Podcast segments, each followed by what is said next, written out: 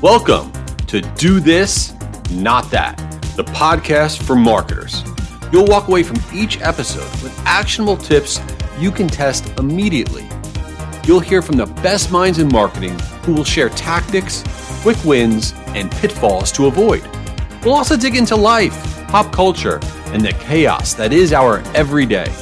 I'm Jay Schwedelson. Let's do this, not that.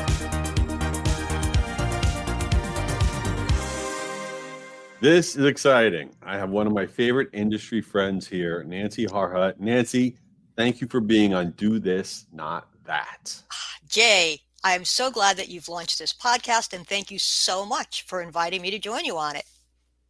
Absolutely. You know, we were, we were putting this together. I was making a list. I said, we need Nancy. And for those of you who don't know Nancy, let me give you a little bit of a background on Nancy. Nancy is the Chief Creative Officer at HBT Marketing, which is a Boston based digital direct marketing agency. But Nancy's not just an agency person with an incredible background, but she is also an author. She literally has written the book on behavioral science and marketing. I have the book right here. I've read this book. I love this book. And when I say she's written the book, she's written the book about understanding how we behave and the impact that has on marketing. And it is mind blowing. So, Nancy, let me ask you a question. What led you to go down this path of behavioral science and marketing? Why that topic? Uh, you know, it's it's funny. I ended up reading a book called "Influence: The Psychology of Persuasion" by Robert Cialdini, and as I was reading it, I was, you know, underlining things and making margin notes, and I was thinking about how what he was talking about applied to the work that I was doing for my clients. And that just kind of sent me down the rabbit hole. And I started to just learn more and more about behavioral science. And I started to mm-hmm. test some of the things that I was reading about for the work and like, you know, that I was doing for my clients. I'm like, oh, I wonder if that would work. And it started to. And once it started to, that just sent me down that path. And I never looked back because it's like, this is working. You know, it's one thing to follow marketing best practices. You want to do that, you need to do that. But this is like the added extra that just gives you that additional advantage that's going to make it more likely that you get the response you're looking for. So I'm a big believer in it. I, have seen it work, and that's why I continue to talk about it. So, what we're going to go through now are three quick tips about how to leverage this behavior. Now, when we talk about these, can they apply to all different types of marketing channels, or is it only good for email or social, or does it apply everywhere? No, it's really channel agnostic. So when we talk about behavioral science, we're really talking about the decision making shortcuts that humans rely on. They're just innate, they're you know, decision defaults. They help people conserve mental energy. So, because of that, they work whether you're sending an email or writing a blog post or maybe having a sales conversation on the phone or face to face, or maybe you're sending a direct mail piece. It's all about the decision making shortcuts that, that people rely on. And so, as a marketer, how you choose to leverage these behavioral science tactics is really up to you. They work pretty much in any channel. Some may be better for others, like there are magnet words, for example, the, the eye goes right to them.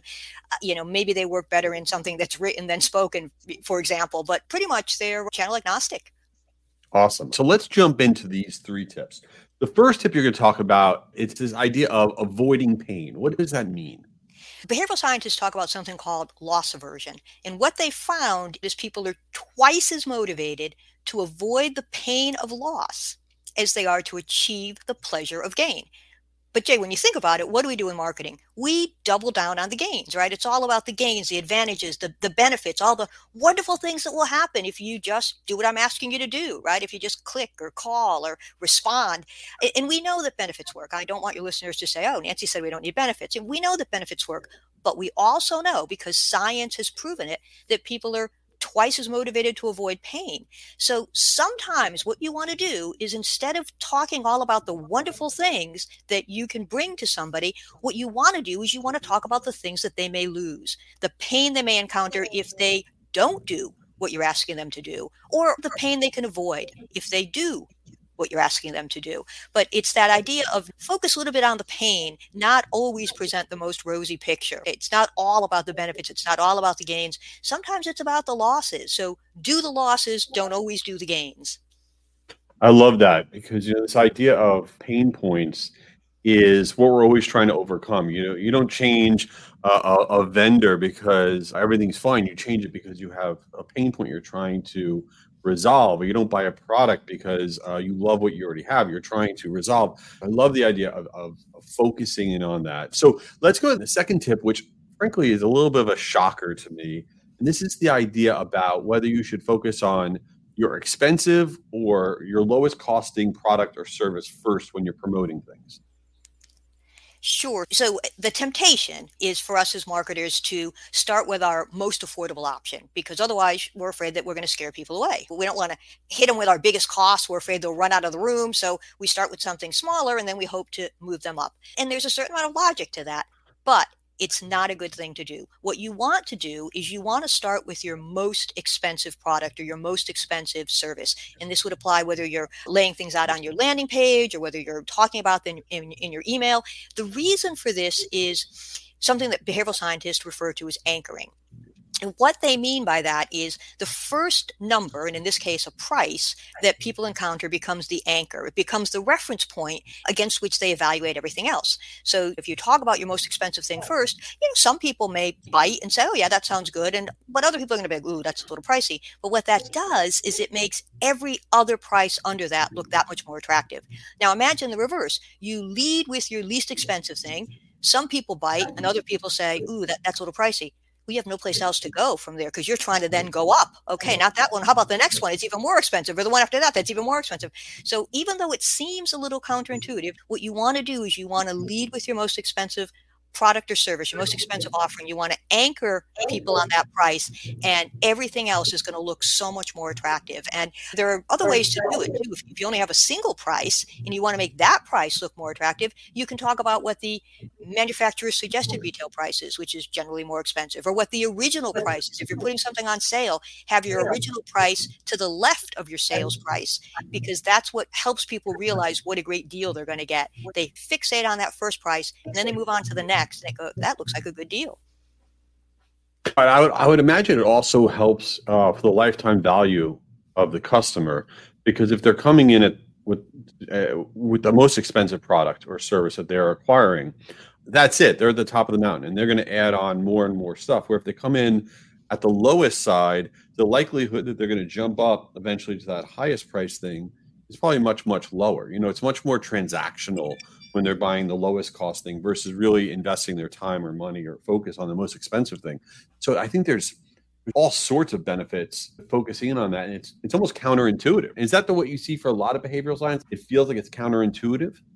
Uh, you know, in some cases, yes, not in all. In some cases, you read about something and you go, oh, yeah, that makes perfect sense. And I can even think of instances in my own life when I've done that. You know, it's like, duh, why, why didn't I think of that as a marketer? I, I certainly, you know, do that as a human being. But that's the whole thing about behavioral science. It's how people make decisions, it's why they do what they do. And very, very often we're operating on autopilot. We're not really thinking about it. We're just cruising along. So in some cases, you're like, gee, that makes perfect sense. In other cases, you're like, hmm, that is a little counterintuitive. I would have thought it would make more sense to focus on benefits. I would have thought it made more sense to lead with the the least expensive option. I, I did some work for a client where they were actually asking us to try to re-engage financial advisors who used to do business with them but then stopped. And mm-hmm. what we ended up doing was sending them a gift. And this was counterintuitive because you would say why nancy? Why would you send a gift to people who stopped doing business with you? If you're going to spend the money on sending a gift send it to the financial advisors who are doing business. You want to reinforce the positive behavior. But what mm-hmm. happened is you know we sent the gift. It was unexpected. Mm-hmm. Nobody asked for it. We sent it to people. We had the wholesaler follow up with uh, you know with a phone call. And they ended up getting 68 million dollars in incremental revenue from the promotion. They re engage these financial advisors because why? The reciprocity principle. When someone does something for you, even if you didn't ask for it, or even if you did, but once someone does something for you, you feel obligated to return the favor. So you get this gift in the mail, then you get a follow up phone call, and, and what do you do? You're like, ah, you know what? I, I think I'll do some business with you guys again. So some of them really are counterintuitive. Wow, that's fascinating. And this last tip definitely feels counterintuitive to me, where this idea of telling people no, they don't have to buy the thing or backing off. Like, what are we talking about here? So, well, think about it. In marketing, what we do is we're selling our hearts out. We're trying so hard to convince people to do what we want them to do to click, to call, to try, to buy, to buy again, to offer up some personal information, whatever it is, right? To refer somebody. You know, we're, we're really trying hard and we lay out that sales case, you know, that sales argument. We make all the great points. And then we come to our call to action and when we ask them to do what we're asking them to do and that makes sense and that's kind of how we do things But what you should do is follow that request with, but you don't have to. And the reason for this comes down to something that behavioral scientists call autonomy bias. Humans have this deep seated desire to exercise some kind of control over ourselves and our environments. We want some kind of autonomy, some kind of agency. And if we feel like we're being pushed into doing something or forced into doing something, if we feel we have no choice, we can resist it. But by using something called the BYAF technique. BYAF stands for but you are free. It actually can double the likelihood people do what you want them to do. So essentially, you make your argument, you make your call to action, and then you finish by saying, but you are free to choose. But it's up to you. But the choice is yours. And just reminding people that they're the ones who are actively making the decision, that they're not being shoved in a certain direction by you, actually activates the autonomy principle and makes them feel more likely to do what you're going to ask them to do. So while it's great to lay out your sales argument and end with your call to action, what you should really do is lay out your sales argument, have your call to action, and finish with, but you are free to choose, but it's up to you, but the choice is yours. It really does work. Is all of this like in the subconscious? Do people look at this and at the end of, let's say, an email or whatever promotional item it says, and the choice is yours? They go, "Oh, good! I feel really happy about that." Or are they just moving really quick? They see that and it triggers something in their mind, and they are more likely to respond. Is it subconscious or is it like front and center when we're interacting with these behavioral things? It's very often subconscious. There, there are estimates that say between you know 95 and 98 percent of purchase decision making takes place in the subconscious mind. We're you know cruising along on autopilot. We're just responding, and so we see something like that, and we may not stop and analyze it and go, "Oh, they told me that the choice is mine, therefore I will." No, but what happens is we you know we get to that and we just feel it on a gut level. It just feels better, and we make the choice. So very often it's subconscious. Occasionally it, it's conscious. Occasionally we're I don't know know, we look at something, we're not sure what decision to make, and we go, oh, a lot of people like me have made this choice, therefore I'm going to follow them. That's social proof, as I'm sure many of your listeners know. And that's maybe a little bit more deliberate. We're trying to make a decision and we're like, all right, I'm going to do what other people are doing because it makes me feel safe. You know, it's probably a good move. I'm probably not going to screw up. So sometimes it's a little bit, a little bit more overt, but very often it's it's subconscious. We're just kind of responding automatically, instinctively, reflexively. Amazing. These are three great tips. So let's jump into the last segment here, which has nothing to do with marketing or anything like that. And this is called Since You Didn't Ask, where we just talk about life. All right, Nancy, are you ready for this? I don't know. Are you sure? I am. I'm, I'm going to buckle in, Jay. I have no idea what's coming next, but I'm going to give it my best. Oh, no, it's all good. So I was just thinking about this while you were talking. I follow Nancy on all social channels. She's amazing. First of all, you must follow her on LinkedIn she puts out the best content. But I follow on all social channels. And something that you do on social is that you will take pictures of a meal that you ate and you'll say, I just ate at this restaurant. You'll tag them and say, it was fantastic. Okay. But what I noticed is that when you take the picture, it's often the fully formed plate of food, like you haven't eaten it yet. And then you post it.